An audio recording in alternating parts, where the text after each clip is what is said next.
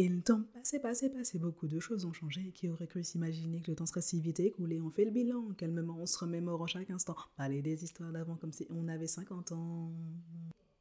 Coucou les explos Bon alors, qu'est-ce que vous avez pensé de ce magnifique karaoké? Bon allez, je blague. Euh, alors, alors, cet épisode, c'est le dernier épisode de l'année 2022. C'est le moment du bilan. Mais c'est aussi l'occasion de pour partir sur euh, cette nouvelle année 2023 avec des good vibes. Parce qu'on aime les good vibes, d'accord? On peut avoir des moments difficiles, on peut avoir des moments de baisse de régime, mais pour autant, on ne lâche pas le steak.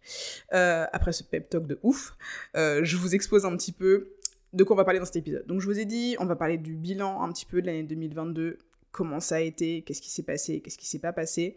J'ai envie de vous parler aussi de la notion de résilience. Ça se trouve, vous avez déjà entendu ce terme-là, ce mot-là, mais vous savez pas forcément qu'est-ce qu'il y a derrière. Et ce sera l'occasion d'en parler plus en détail parce que je trouve que c'est une notion, une valeur qui est extrêmement importante et dont beaucoup de personnes, et là je, quand je parle de personnes, je pense beaucoup à mes patients et à mes patientes, font preuve. Beaucoup de mes patients et patientes font preuve de résilience et je vais vous expliquer pourquoi. Et à la toute fin de cet épisode, je vous parlerai un petit peu des projets prévus pour 2023.